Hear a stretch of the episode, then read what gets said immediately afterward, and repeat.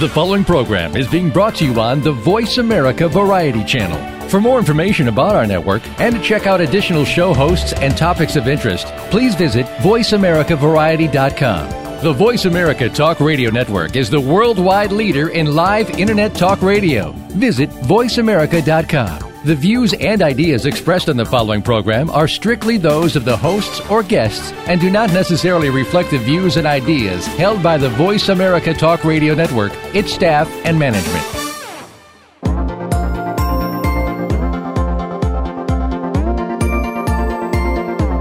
If it's the weekend, it's time to have fun with your pet. But when it comes to technology, apps, and what's hot, you don't want to waste money or waste your or your pet's time. Welcome to Pet Lover Geek with Lorien Clemens. In today's show, Lorien and her guests will keep you in the know to keep your pet happy as well as you and your family.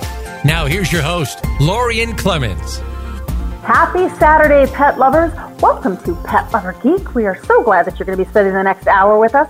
Today, we're going to focus on pet identification. Now, if you listen to the show very often, you know that this is a particular passion of mine, and I am so excited to get to devote an entire show to this topic because it is just that important. Now, you may actually see a lot of information in the next week coming through your social media feeds uh, about pet identification. And the reason is, is because next week is National Pet ID Week. Why do we have an entire week devoted to talking about pet IDs?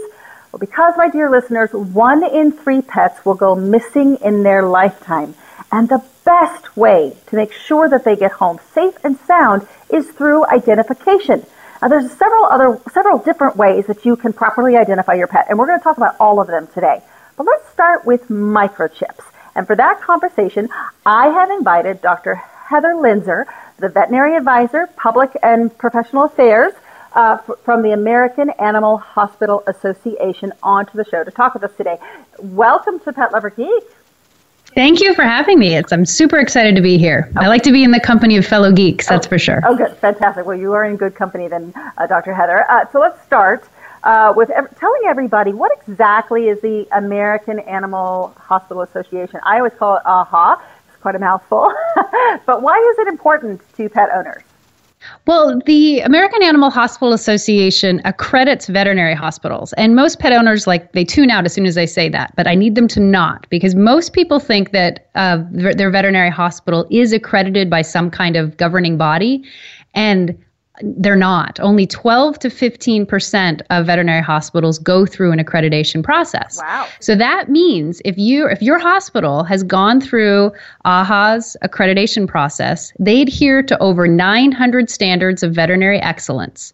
And the big key here is that this is voluntary. So that means your veterinary team has chosen to open up their doors to have our evaluators come in and scrounge around and see how they practice, see how they take care of the animals, see how they run their business, how they keep it clean.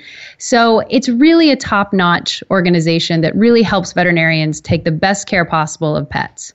That, and you and people can find if they have a hospital in their area that's accredited they can go to aaha.org so uh, aha aaha.org click on the hospital locator type in your zip code and boof you'll get a, a list of accredited hospitals in your area. Awesome. That, that's really great information. And the other thing that aha does and we're going to get to it a little bit later is you have an incredibly important microchip lookup tool which we're going to talk about in just a minute. But before we get to that i want to make sure that folks, I'm sure a lot of folks listening think they think they know what a microchip is and how it works, but I, could you give us a high level uh, overview on the tech that is microchips for pets? Yeah, so it is actually a tiny little implantable barcode. It, it looks like it's about the size of a grain of rice, and it uh, we insert it underneath the skin using a needle. Kind of, it's kind of a big needle, uh, but because you have to get a grain of rice in there. But the dogs and cats don't notice, and they uh, and so once it's in there, it's like your dog or cat or hamster or bird has a, a micro a um, a barcode on them. And one of the things that a lot of people get confused about is it's at, they think it's a GPS. Mm-hmm. So they think that that barcode is somehow communicating with a satellite somewhere, and it's not. It's just like the barcode on the back of a cereal box at the grocery store. So it identifies um, the animal by a number, but it has to go through a scanner. It's and and we'll talk about that in a second. and, but it's not communicating with anything else outside the animal. Uh-huh. But I do get a fair number of people who think that just because they have a microchip means that like we can just turn on a, a, computer somewhere and track their animal, and that is not the case. It's so funny you bring that up because actually later in the show, I am going to talk about the whole idea about GPS microchips and what's behind them uh, and how they are future tech. But that's so funny that you brought that up. Okay, so once a pet has that microchip, uh, eh, that work, as you mentioned, of the protecting is not done. They're not magically, we don't magically know where they are. Uh, there's right. a lot that actually has to get to be done in order to make sure that the pet is properly protected. So talk a little bit more about what has to happen after, after the insertion. So somebody has to link up that now that barcode that's underneath the dog dog or cat skin. It needs to actually be linked up to something because otherwise it's not helpful. So um, you actually have to do some kind of paperwork or computer work to make sure that um, that the animal's linked up to a database somewhere. So every microchip has a company associated with it, and every company has a website and a database. So if a veterinarian is is uh, applying it underneath the skin for you, they will either help you fill out the paperwork, fill them out themselves, or they'll just give you the paperwork and say you need to. And the term we use is you need to register your pet because and that that information goes to the pet microchip company and then it's kept in the database. But there's some upkeep associated with that. So this that part's not free. So to subscribe to not only be in the database but to have somebody on the other end of the phone type in your pet's number when they're lost and then help them identify them later on that costs money. So it depends on the different companies as to how much that subscription fee is. The one that i use is about $20 a year and that to me is completely totally worth it. Mm-hmm. But without registration, it's not helpful. Yeah, and I think some people actually, when they when they adopt a pet or something like that, already comes with a microchip. They assume that's it. I'm done. I don't have to do right. anymore. And they might at best think, oh, I need to update the information, but they're not thinking, oh, this is actually part of the subscription. Uh, and things like that. So it's important that people realize that you're not done when you leave the vet or the shelter after getting that done. It's really important. And and that. then you're not like every year there'll be a time frame. Every year you have to renew it. Right. Otherwise, even though the pet's in their database, you may not be able to get access to that database. Right. So that's what the money is for, which is I think is fair. I mean, there's there's yeah. time and technology that goes into that. So I think that fee is, is worth it okay. for sure. Definitely. Now let's talk about uh, the the microchip lookup tool that AHA has. It is considered the gold standard uh, out there. And uh, it's a critical tool, but help people understand what the tool actually does. Well, there are dozens and dozens of microchip companies. And so if I if so say dog or cat is brought into my hospital, I will have a scanner and the scanner is a little bit it's about the size of a large iPhone, so like the 6S, right? Mm-hmm. And you scan that over the animal and then over top the a number will pop up. It'll beep and then I, am going to get a somewhere between a 9 and and 16 digit number that will show up on the screen. Now, what that doesn't tell me though is which database that number belong to? So, whose company is that microchip? So, I can then, so uh, that's not all that helpful. So, but what I do, when AHA is so proud of our, our tool, I can take that giant number, go to aha.org, click on the microchip lookup tool, and I can type in that number. And what that does is that gives me the company that the number is is linked to. So then, and there's a and there'll be a phone number there to which number uh, company to call, and then you call that number, and then then that's when the whole subscription thing comes into play. So the microchip lookup tool that part's free, mm-hmm. but the actual talking to someone on the other end of the phone to help you identify the pet and link you up to that pet, that's what that's the money part. That's the money part. Now, but it's super important because otherwise, I just have a giant number on a on an animal, and I don't know you know which company to call. Right. Now, I, I was looking at, at the lookup tool and I noticed there's a link there that says something about participating microchip and pet recovery services. And it occurred to me when as soon as I saw that, like, whoa, if they're not participating, then they're not going to be on this list. So what do I do? I mean, other than like looking up the list and seeing if my company is there, but what are there microchip companies that actually don't participate? What are they supposed there, to do? There are. There are. So it's good to understand who, like when you get the paperwork on your pet, it's good to understand whether or not they do participate in this. And some people will actually go ahead and get another microchip, like especially as on one that applies to this company mm-hmm. that, that, that is part of our microchip lookup tool. And there's nothing wrong with having two microchips. Now it can get a little confusing mm-hmm. for sure. And then there'll be debates, owner it could be ownership debates about whose microchip it is and whose animal it belongs to. So I really recommend, you know, finding out whether or not your company's on there. And most uh, veterinary hospitals use this, use the companies that are on our list. Some shelters, because of financial constraints, will use microchips that are less expensive. Mm-hmm. And the reason that a lot of these companies, other companies aren't on our list is they don't always have the 24/7 monitoring like person on the other end of the phone mm-hmm. to help you. So we do focus on customer service. We do focus on the quality of the database, um, and so it it. But really, most of the companies are, are on the microchip lookup tool. So if you've gone to a well-run shelter and and really any veterinary hospital, that should jive. It really should. So that's one of those pitfalls with microchips for pets. Now, what are some other ones that are out there? Because you're going to hear like, oh, microchips, you know, these are the, the knocks on microchips. What are they and what can be done to mitigate that? Well, I, I alluded to one. Like if, if you end up having an animal that has two microchips, so so uh, animal is uh, it was microchipped when it was a, a baby. It gets lost. Nobody registered them in a you know in a database. So that animal once it was found by the shelter was now adopted out by somebody else. Mm-hmm. Um, and now they re-microchip them. There, there are actually legal battles that have gone on as to whose animal that is once the original owner is found, and what do you do with the fact that they've been microchipped two times. Mm-hmm. Uh, so th- that that's one of them. The the other one can be, you know, it it it's a small pitfall i think is that it can hurt when when it's inserted initially. After you pull out the needle though they really don't care anymore. They really don't. Um, and those are kind of the, the only ones that I've really run into is is confusion over ownership and then just the fact just like when you get a, a, you know a vaccination yourself it does pinch. But after that you know it's in there. Right yeah. And and I think too just just the fact that you have to keep it up. It has to be part of your yes. day, you know your month your yearly or whatever that ah I've got to do this every year. If I move I've got to update the microchip number and that sort of thing uh, and there are companies. And there's and there's actually there's check the chip day. So yeah. in August every year, the, so there'll be big campaigns that go out to remind pet owners, hey, hey, your work's not done here. Have you moved? And then and you do need to, you know, go ahead and renew your subscription now. Right. What about other? Now you hear these every now and then. I think some of it's a fair amount of fear mongering, but is there any legitimacy to the concerns that are out there about, like, say, cancer or stuff like that that might be caused by microchips? What are your thoughts?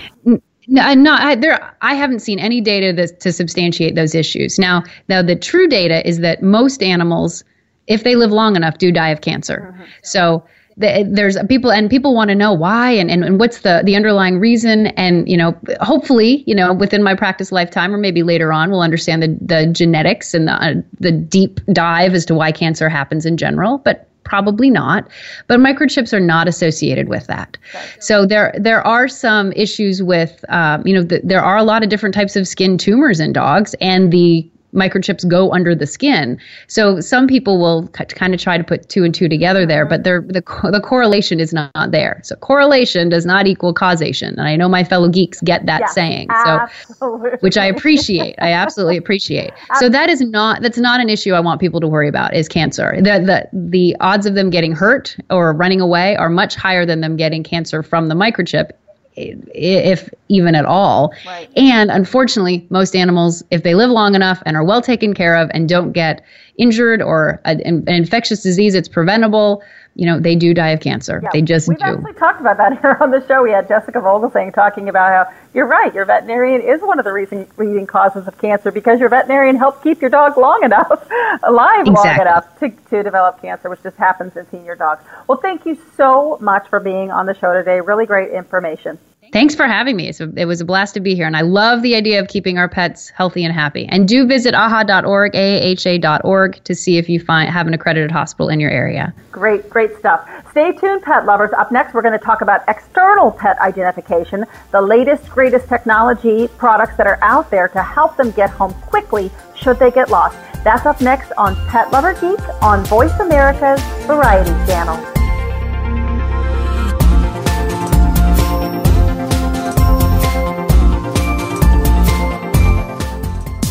Streaming live. The leader in Internet talk radio. VoiceAmerica.com.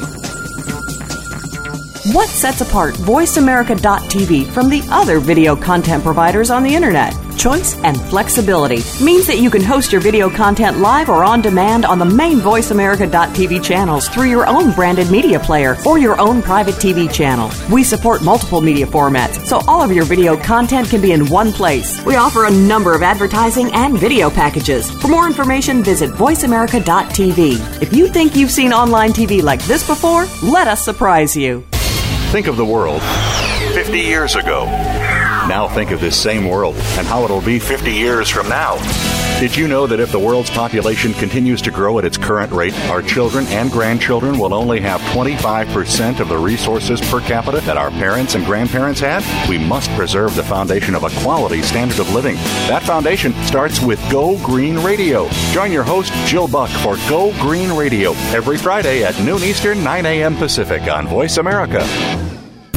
These days, everyone is looking for information on staying young, healthy, and fit. The Voice America Health and Wellness Network is here to help you on your quest to better health and a better you. We talk about everything from diet, fitness, and aging to substance abuse, personal growth, mental health, and much more. Learn from our experts who cover health and wellness from traditional and holistic perspectives. Tune in to the Voice America Health and Wellness Network. Healthy living starts here. Stimulating talk. Gets those synapses in the brain firing really fast. All the time. The number one internet talk station where your opinion counts. VoiceAmerica.com.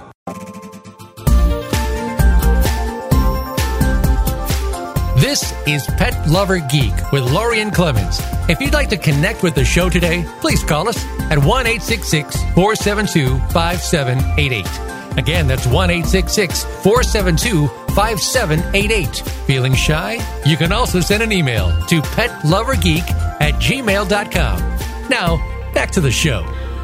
Welcome back, pet lovers. Today we're talking about pet identification in preparation for next week's National Pet ID Week. As we talked about in our last segment, microchips are a critical safety net for pets. They're also permanent. I mean, once they're injected into that pet, they're not going anywhere. But up next, we're going to talk about a few of the variable types of pet identification that are out there that can be worn externally.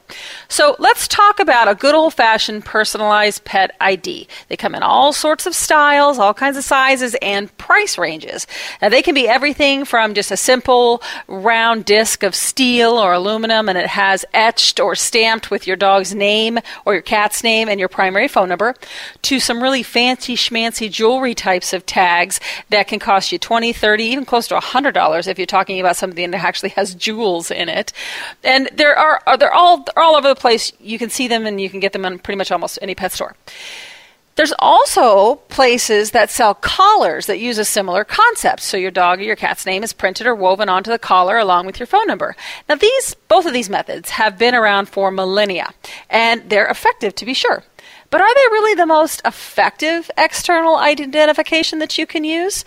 Our next guest and good friend and frequent guest, uh, Tom Arnold, the founder and CTO of Pet Hub, doesn't think so. So he's here to chat with us about digital ID tags. Welcome back to the show, Tom. Thanks, Lauren. Good to be back. All right, let's just dive on in. You started Pet Hub over seven years ago with the intention of changing the way people did pet identification. In fact, you felt compelled to leave your job at Microsoft to start Pet Hub. Why? Well, um, actually, a couple of reasons. It it wasn't any one thing that that caused it, but there were a couple of big things that caused it. One was I actually had a cat get out and it, it's an indoor only cat and she would never ever go out. And you know i've heard people say this exact same thing to me forever. But something startled her and she shot right out the door and then i was instantly panicked trying to figure out where to find a current photo of her. Um, you know how do i you know who do i alert? What what can i do?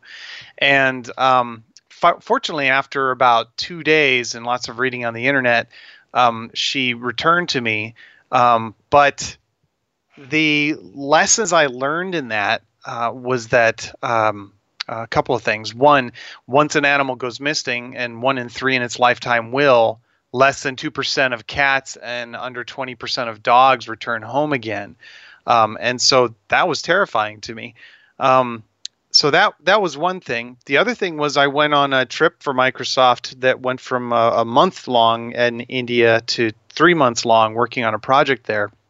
And to have an ID on my pet where I could continuously change the emergency contact information as different caretakers took care of my pets for me uh, would have been huge and so that those were the two main things was was if i had a permanent phone number on there and i'm traveling that's kind of hard to change. But if i had an id tag that was somehow dynamic um, that would be that would be critical.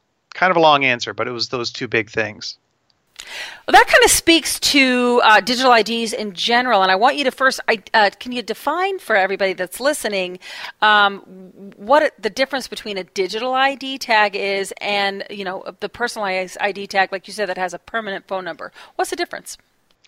Well, the digital is basically bringing in the internet aspect or bringing in our mobile devices that we all carry around. So, our ID tags, for example, have a bunch of different um, aspects to them, but they all link to an online profile that's free at pethub.com. Um, for example, uh, a, a, unique web address or a URL um, that links to a specific ID on our website. And then we have a, a QR code. It's a two dimensional barcode that's engraved on the tag itself that can be scanned with uh, with a smartphone, um, and then uh, a phone number and things like that. And we've even we've made it so that as new technology comes out, we can actually easily adapt our tags to that, like NFC or Bluetooth and things like that. Right. Okay. Um, so what? What's like again? I I, I want to make sure that people understand what's the benefit? I mean, so it's a, it's linking to an online profile. I mean, why, why does that matter? Why why not just have my my phone number on an ID right, tag? Right. Why do I need a why do I need a QR code to link to my phone number? That's kind of silly. Right. Thanks. Sorry, I get so caught up in the geekiness of it that sometimes.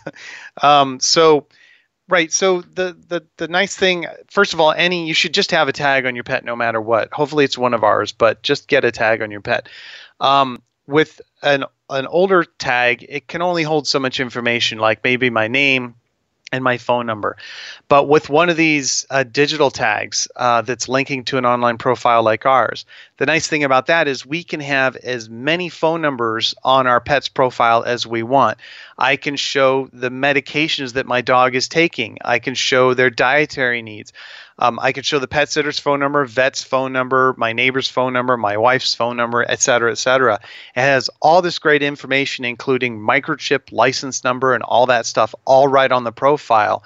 And if I make changes anywhere on that profile, the ID tag is automatically updated because it's pointing to that profile. If that makes sense. No, that that makes total sense. So the, really, the benefit is I can have all this unlimited data that I can change. Like you said, if you're in India, for example, that cell phone number that you might have had etched on your pet's ID wasn't going to work, but now you can just change it to be the pet sitter's number.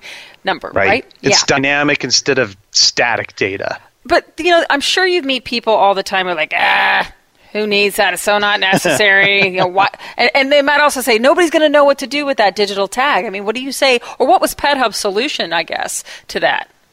Well, so two things. When we actually have an animal that um, is called into our, our, our call center, we have a free 24 by 7 call center.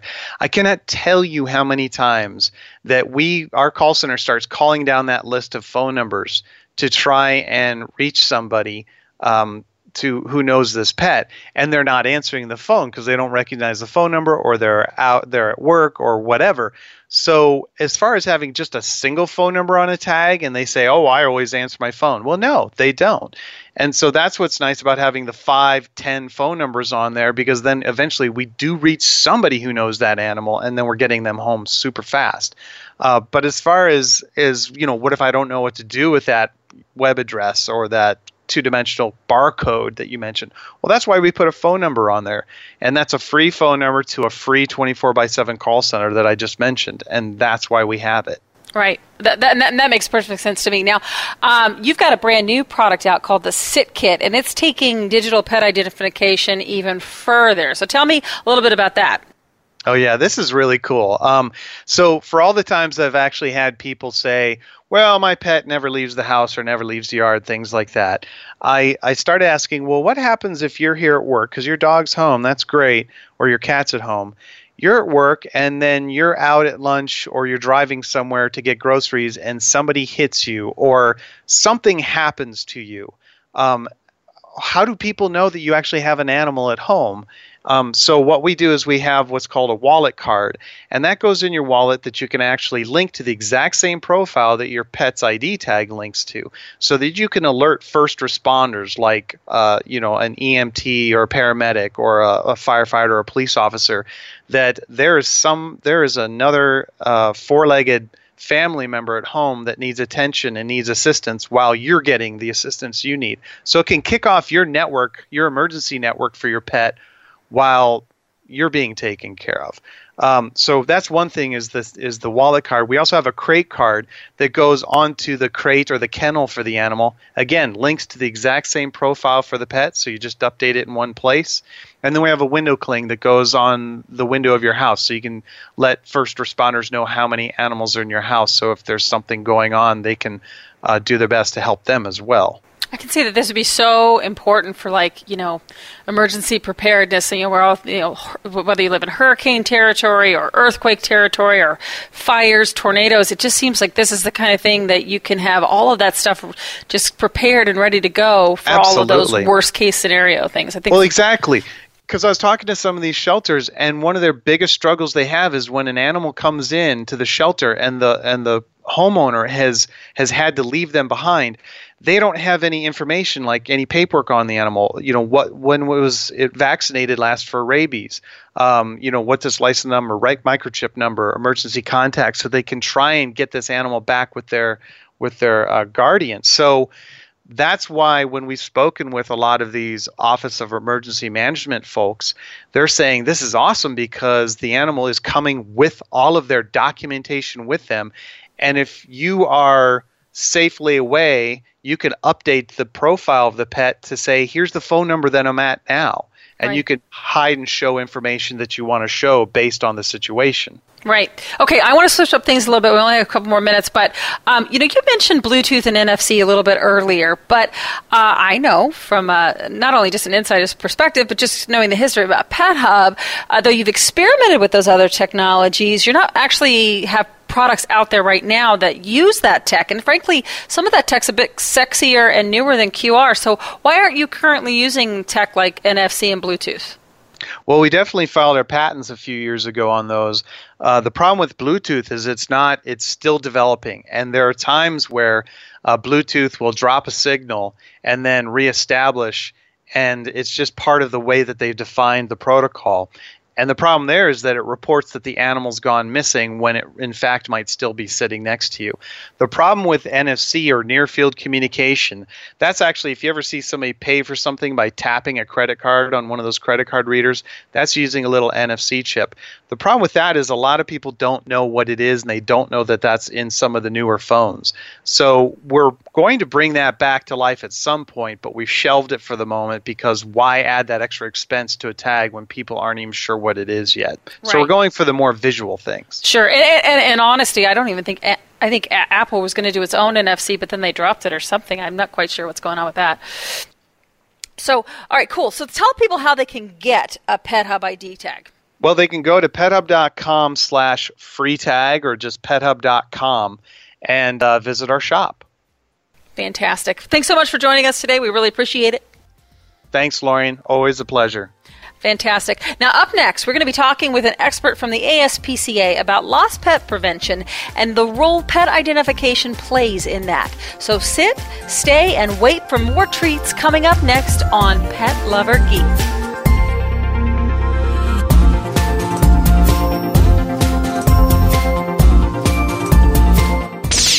the Internet's number one talk station. Number one talk station. VoiceAmerica.com.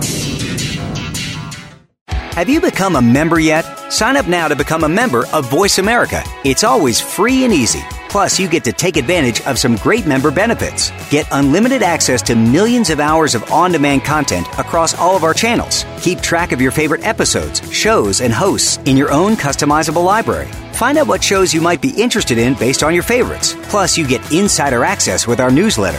Membership gives you more. Sign up at voiceamerica.com and click register at the top right.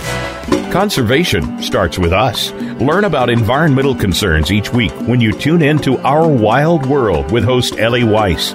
Our show centers on Africa each week and what's being done to save our wildlife, ecology, and ourselves.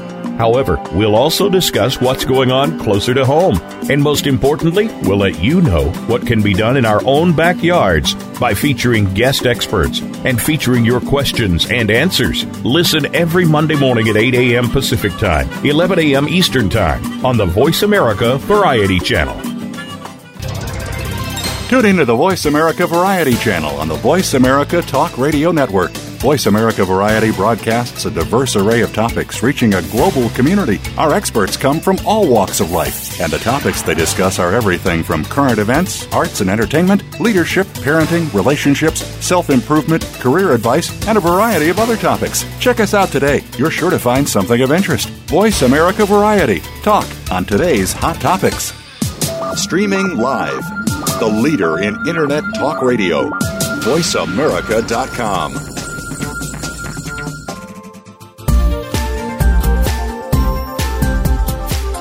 This is Pet Lover Geek with Lorien Clemens. If you'd like to connect with the show today, please call us at 1 472 5788. Again, that's 1 472 5788. Feeling shy? You can also send an email to petlovergeek at gmail.com. Now, back to the show. Welcome back, pet lovers. Next up on the show, I have Dr. Emily Weiss from the ASPCA. Dr. Weiss is a certified applied animal behaviorist, and she's the vice president of research and development for the ASPCA. Now, last December, Dr. Weiss penned a blog post that I believe should be required reading for all pet parents called But Bella Could Have Been Home by Dinner. You can find this blog post on the ASPCA Pro org website. It's a really important read, and it really goes to what we're talking about today with pet identification. The post tells the story of a Florida dog who was reunited with her family because of her microchip after being lost for three years. Now, certainly, this type of story is incredible, and it's one of those things that the media just laps them up. They just love these types of stories, and they certainly attest to the incredible importance and value of microchips. But the story has another side why did it take so long for this reuniting of family members to happen? So, Dr. Weiss has some important thoughts on that. She shares them in the blog post. We're hoping that she shares them with him today on this show. So, welcome to Pet Lover Geek, Dr. Weiss. Thank you very much. It's great to be here really excited to have you here. I've actually been thinking about this blog post since last December when it came out, and I, I knew that this show was coming up in April to talk about pet identification. It's been on my mind to have you on. So let's just jump right in. What is important about IDing your pet? I mean, what, what is the base recommendations? Is it microchip, obviously, but what else? I mean, clearly the microchip here worked, but after three years. Yeah, so uh, we strongly um, uh, advocate for a personalized ID tag, and that that being the primary way in which we can most quickly reunite pets with their people. Uh, a microchip we um, think is incredibly important as well, but it's our backup. it's like our backup generator. Uh, and if an ID tag falls off, then the microchip is, is a great backup. But the general public, the person who's likely to find the lost dog or cat, doesn't have a microchip reader. Mm-hmm. They do have, um, in most cases, they have eyes, and um, they're able to read an, a personalized ID tag, and and that uh, takes care of so much of the system and the, uh, to get that animal home because all it takes is a phone call. Right, and uh, you guys have done right some. Imp- you've done some important research. I mean, there was a, a study that you did with the ASPCA uh, about identification tags and things like that, right? Yeah, we've done several studies around um, lost pets and um, and around ID tags. And one of the studies we did was a, a national survey where we just wanted to learn more about ID tagging and how why more people weren't tagging their pets. Mm-hmm. And one of the questions we ask them is, how important do you think it is for a dog to, or cat to always wear a personalized ID tag? The vast, vast majority of them said very or extremely important. Those very same people, we then asked them if they had a personalized tag on their pet right now. Mm-hmm. Only 33% of them did. Um, there's a big disconnect between belief and behavior when it comes to ID tags, but that's actually, as an animal behaviorist, you know, we find that in all sorts of human behavior, be it uh, recycling or maybe, uh, like many of us, um, updating the battery in our smoke detectors. Um, mm-hmm. we're supposed to do it once a year. We know it, but chances are we're not doing it. Uh, and and so that disconnect was an important piece for us. We know people um, want to do it, but they're not doing it, and and looking for ways in which we can increase that. Yeah, uh, is an important component. Yeah, and to your point about the the, the fire alarm, it's something that never really struck me. Uh, I didn't think too much about it until my own parents had a home fire, a home a house fire, and lost everything that was inside, and thankfully got out alive themselves. But now I'm obsessive about it, and so until you've actually had a dog that's been lost, it, it's not something that really hits home. And yeah, oh yeah, I know it's important, but like you said, thirty three percent uh, had the ID tags. Everybody else didn't. So, what would you say to pet parents that say, "Well, I, you know, I only put his collar and tag on when we're going for a walk, or I only use it when we're on, you know, on the road on vacation"? What would you say to them? Uh, I would say in a polite setting, I would say stuff happens. Um, and meaning that, look, we can't anticipate when um, a pet might get lost. And in fact, another one of our studies looked at just that, is, is um, asking folks uh, to tell us, uh, for those who did lose their pet, did they lose the pet in a way that they would have anticipated their pet could get lost?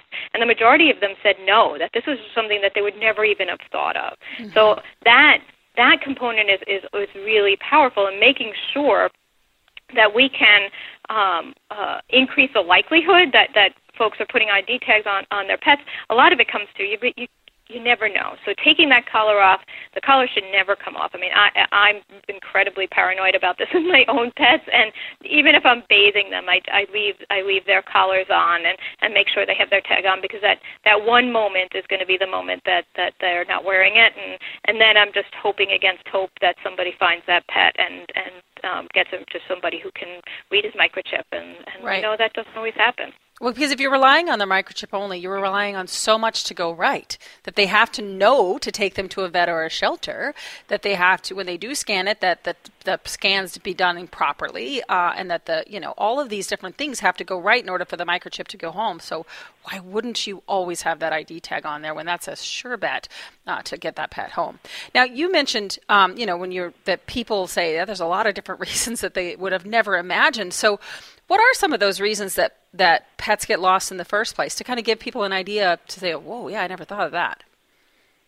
Uh, well, one very common is somebody simply leaving a door or a gate open, a serviceman coming, somebody coming, um, leaving doors or gates open. You know, you mentioned a fire earlier. Fires, emergencies in the home when so- somebody needs to uh, to come in urgently, might not be thinking about that pet. Uh, leashes breaking um, is another um, potential. Uh, windows being left open for for cats is another one. Um, you know, pets get lost in all sorts of situations. Disasters when mm-hmm. when we, we know something, we have to get out urgently. Uh, all of these things are, are ways in which pets can get can get lost. Yeah, that's that goes to what uh, our guest that was John just before you was talking about with the emergency preparedness kits that they do for identification. It's really about getting your pet home quickly is is more about being prepared before it happens than it is about what happens after, right? Absolutely, and and we at the ASPCA, knowing that, knowing that even just finding your individual pet and having the right strategies to do that is so important. Being prepared beforehand. Um, the ASPCA has has an app for that, and um, it allows you to input all of your information about your pet, the pictures, um, every every relevant piece of information but also should your pet get lost, you can put in information about that pet, his behavior. Is he likely to be shy? Is he likely to be a bold dog or cat? And then get a, a personalized plan to help you find your pet and most expediently find your pet. Hopefully, uh, he had his ID tag on and, and your neighbor has found him for you, uh, but just in case, uh, we have the tools to help him get back home. That's great. And so th- that goes to okay, you've done everything that you should have done prepared wise, hopefully, but the pet gets lost. One of the great tools that you, you just mentioned is your app uh, to help them figure out what are some of the strategies for finding. Can you give us an idea about that? Like what they should do if they've they lost their pets? What are those some of those strategies that are out there? Well, you know, it's different for dogs than it is for cats. But one of the most important things for dogs or cats is is getting the word out and talking to to to your neighbors. So those um, closest to you. That's chances are your pet is right there in the neighborhood, especially um, if you get out there quickly. And that's our first piece of advice. Don't wait. Um, if your pet is lost, get out there immediately. For cats, cats tend to hide and, and, and they really do tend to stay close. And um, looking under um, and behind and inside garages are places in which cats um, will often hide, and uh, making sure that you uh, are searching where you can't um, easily see. Mm-hmm. Uh, dogs, on the other hand, are going to be much more visible, and um, and making sure that you're uh, transecting um, uh, between blocks and um, getting posters up, knocking on doors is one of the best ways to help assure you get your pet home. Awesome. So, so we've talked a little bit about preventing with uh, ID tags and identification and microchips and things like that. What other preventive measures can a pet owner take that maybe aren't with the IDs, but since we're talking about lost pets, what other preventive measures can they take to keep their pets safe at home and make sure that they don't get loose in the first place? Well, you know, we talked about those, leaving those gates and doors open, um, making sure that those latches are all secure. Always checking your um, your equipment. So if your dog if your dog is going out on a leash, check that that clasp and make sure that the the leash is in good shape. If your cat's going out on the harness, same thing. Um, double checking the the regular collar so that you know that the collar is on well and that your ID tag information is up to date. Um, having a good solid recall so that when you call your dog, he comes back is probably one of the most valuable tools you can have for canines. And um, believe it or not, you can teach many cats that as well. Uh, but being able to have a cue that your dog or cat comes back to you very reliably can help save, especially in, in situations where the, the dog is or cat is panicked and is running because of that. Mm-hmm. Now, tell everybody where they can go to find out more information from the ASPCA because you guys have an incredible wealth of uh, great content out there for this topic. Where, where should they go? All they need to go to is just aspca.org, uh, and there's a great search tool in there, and you can um, find all the information about our app, about um, lost pets, about ID tags, are all right available there for you. Fantastic. And they can also find your wonderful post from last year. Just as a reminder, that post was called But Bella Could Have Been Home by Dinner. It speaks to many of the things that Dr. Weiss just shared with us today. Thanks so much for being on the show today. Thank you so much for having me. Really appreciate your insight. Really important stuff, uh, folks. And I want you to hang tight because for the last segment, I'm going to get up on my soapbox, and you don't want to miss it. I am going to talk about the fictions that are out there about GPS microchips. You don't want to miss that, so hang tight. We'll be back in just a moment with more Pet Lover Geek on Voice America's Variety Channel.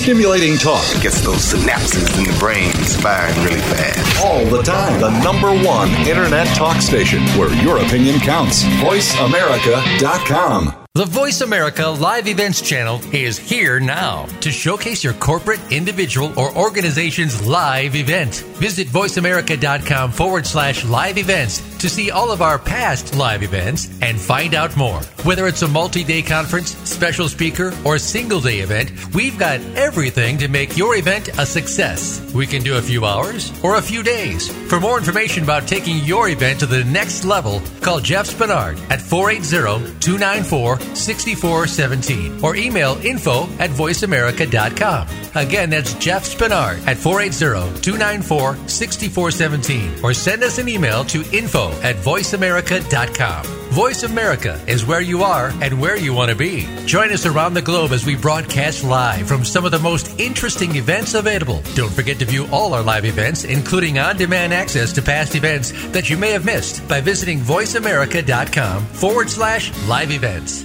Aliens with Gas. We are the extraterrestrial rock show airing every Saturday afternoon on the VoiceAmerica.com variety channel.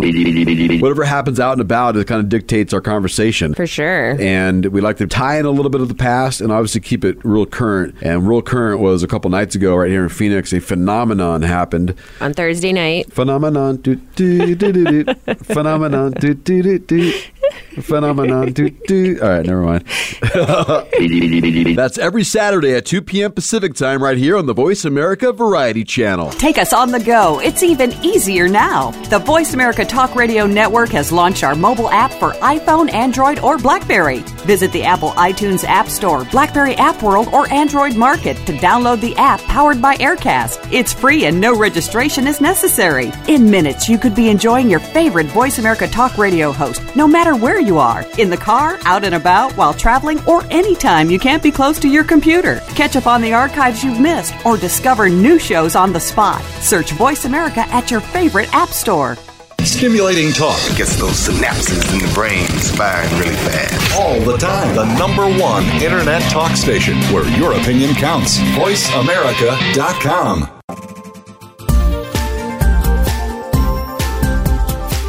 This is Pet Lover Geek with Lorien Clemens. If you'd like to connect with the show today, please call us at 1 866 472 5788. Again, that's 1 472 5788. Feeling shy? You can also send an email to petlovergeek at gmail.com. Now, back to the show. Welcome back to Pet Lover Geek. We're gabbing today about pet identification. We've talked about microchips. We've talked about personalized tags and collars. We've talked about digital ID tags. Now, one method of identification we haven't talked about is tattooing. Generally, this is done on the inner thigh of the pet, and it's certainly permanent. And I suppose if you are 100% certain that your primary phone number will never change, then it might be a good option for you.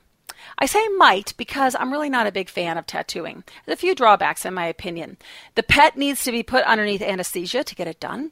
You probably could get it done while they're getting another procedure because I'm sure that no vet is ever going to do this without uh, having them under some kind of anesthesia. At the very least, it'd be a sedative and local anesthesia because tattooing hurts. Do not believe what people tell you when they say it doesn't hurt or it just tickles. I have four tattoos myself and none of them tickled. But I also worry about the healing process. Even with my smallest tattoo, it ached and burned like a really bad sunburn for almost a week. It's not something that I would want to inflict on my pets. And I suppose the counter to that would be yeah, it hurts a little bit to heal, but then it is permanently on your pet and it doesn't have to be registered like a microchip. You don't have to pay a subscription fee or anything, so I can see why folks would want to do it. That said, it's on the inside of the animal's thigh.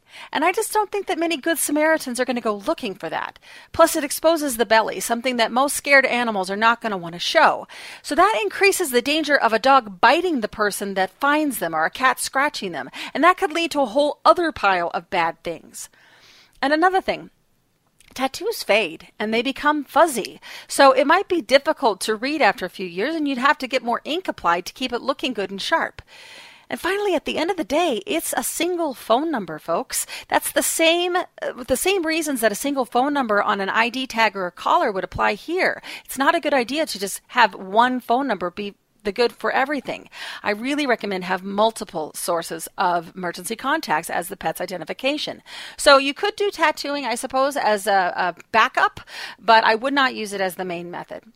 I want to spend the, the last bit of time that we have debunking a myth that doc, Dr. Loenser brought up earlier in the show. She mentioned that people believe that microchips are GPS devices. No, they're not GPS devices. And no, GPS microchips do not exist. And frankly, it might be years before they do. Let me break it down for you. So I know that it seems impossible with all the crazy, amazing technology that exists today that a GPS microchip hasn't been invented yet. I mean, GPS has been operational for 30 years. Microchips in animals have been around for about 40 years. So what's the holdup, scientists? Why haven't you geeks uh, invented this yet? Don't you know that it is the answer to ending lost pets once and for all? Well, like everything in life, it's not that simple. We got to take a step back and look at the two technologies that are involved and then talk about what's going to be necessary for the two of them to get hitched. Let's start with GPS. It stands for Global Positioning System. It's a U.S. government owned satellite based system that provides folks with PNT. That stands for Positioning, Navigation, and Timing. It's a free system, it's open source, and it's pretty darn dependable. The government is committed to maintaining at least 24 operational GPS satellites at least 95% of the time. In fact, 31 uh, are in operation right now. Now, these bad boys orbit the Earth twice a day in MEO, that's medium Earth orbit, which is about 12,000 miles above sea level. 24 of them need to be operational at any time. So, at any time of day, pretty much anywhere on the planet, uh, you'll be able to know where you are. All four of these 24 devices are constantly transmitting two low power radio signals. We use one, the government uses the other one. And they each hold three pieces of data a pseudo random code that is basically telling you which of the 24 satellites is sending the data, ephemeris data that is the date and time, as well as the health of the particular satellite, and then almanac data. And that's basically giving you an exact location of where that satellite is supposed to be in orbit at that given time time. That's all those satellites do. They just continually blip out those three data points to those two specific radio frequencies. Now, here's the thing those satellites in the sky aren't actually having a conversation with us. They don't even know we exist. They are just continually broadcasting those three data points to two radio frequencies. And we humans, or in this case, pets, have to be carrying tools that not own, that are not really connecting with GPS satellites, but they are listening to the broadcast of those radio frequencies these tools, like devices like our smartphones or a GPS dog collar, they're called receivers. And RO receivers listen to the data transmitted from at least three of those satellites to calculate and using triangulation to figure out the three dimensional position in time and space where we are so we can be told where we exist right now on this planet. Now, one thing that's needed to make this GPS communication system work in concert is that you have to have power, electricity there has to be a battery involved. Think back to a time when your iPhone or your Android was navigating you somewhere and the battery drained really quickly. And then when you touched the phone, it was kind of warm, even hot. That's a sign of how much power is being used in order to communicate with those satellites, or not communicate, but listen and, and, uh, you know, convert the information from those satellites into your location there has to be quite a bit of electricity in order to take that jumble of RF signals out there and get the exact location of the receiver. Now, imagine that kind of heat being inside your animal. There is a biocompatibility issue going on here. That's one thing to think about. Next, we talked about earlier in the show, a microchip is about the size of a grain of rice. So think about how big GPS devices are out right now. The smallest one I've seen is the size of like a really big grape. And it has to be recharged every few days because the battery runs out. It's, it needs an electricity source to work, but it has to be a continual or rechargeable electricity source. Which brings me to a scam that came out a few years ago that I think helps make people believe that GPS microchips are a real thing.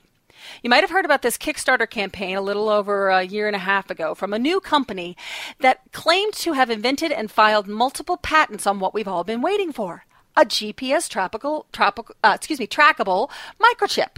Woohoo! Well, not so fast.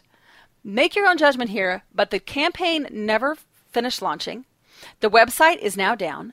The Facebook page went silent after unrelated fraud charges against the company's owner, who is also an actress and a comedian under a different name, became public, and she pled guilty to those charges. So, yeah, it was a fraud. But wait, there's more. The technology that they claim to use in these magical chips is actually a real thing that might one day be used to help track pets. I think that's why people believed it. However, that tech is still being developed in the lab by some uber smart, crazy lab scientists all over the world, and it's not even close to being ready to be used by us mere mortals. The new chip company claimed to be using piezoelectric nanogenerator technology. It is crazy cool, and it has tremendous potential, but it is not out of the lab. Let's talk a bit about the tech. That phrase, piezoelectric nanogenerator, literally means a generator for electricity that is 100 nanometers small, super duper teeny tiny. And it uses squeezing motions to create electricity. Basically, it's a wee device that converts kinetic movement energy into electrical energy. So when your dog moves, it would be creating the electricity needed for the GPS. Super cool, right? Absolutely something that eventually will make its way into technology to make our furry friends safe, but not yet. I'd say it's a really good bet that that is the type of technology that will be used once it's been refined and is ready for wider use and application outside the science lab. But do some due, due diligence yourself. Do a Google search for piezoelectric nanotechnology, and after just browsing a couple articles, I think it'll be clear it's an awesome, crazy tech with tremendous promise, but it is not ready to put in animals yet. Okay, that's all I have time for today. If you want to read the full version of my GPS microchip rant on petlovergeek.com, it's a three part blog series called No Virginia GPS Microchips Do Not Exist. Please check it out. And we'll see you next Saturday here as we're going to dig deep into science and technology for our lovely pets here on Pet Lover Geek on Voice America's Variety Channel. See you next week. Thank you for tuning in this week for Pet Lover Geek. Please join your host, Lorien Clemens, for another edition next Saturday at 1 p.m. Eastern Time and 10 a.m. Pacific Time on the Voice America Variety Channel. Now, go grab your best friend and take them out and enjoy the rest of your weekend.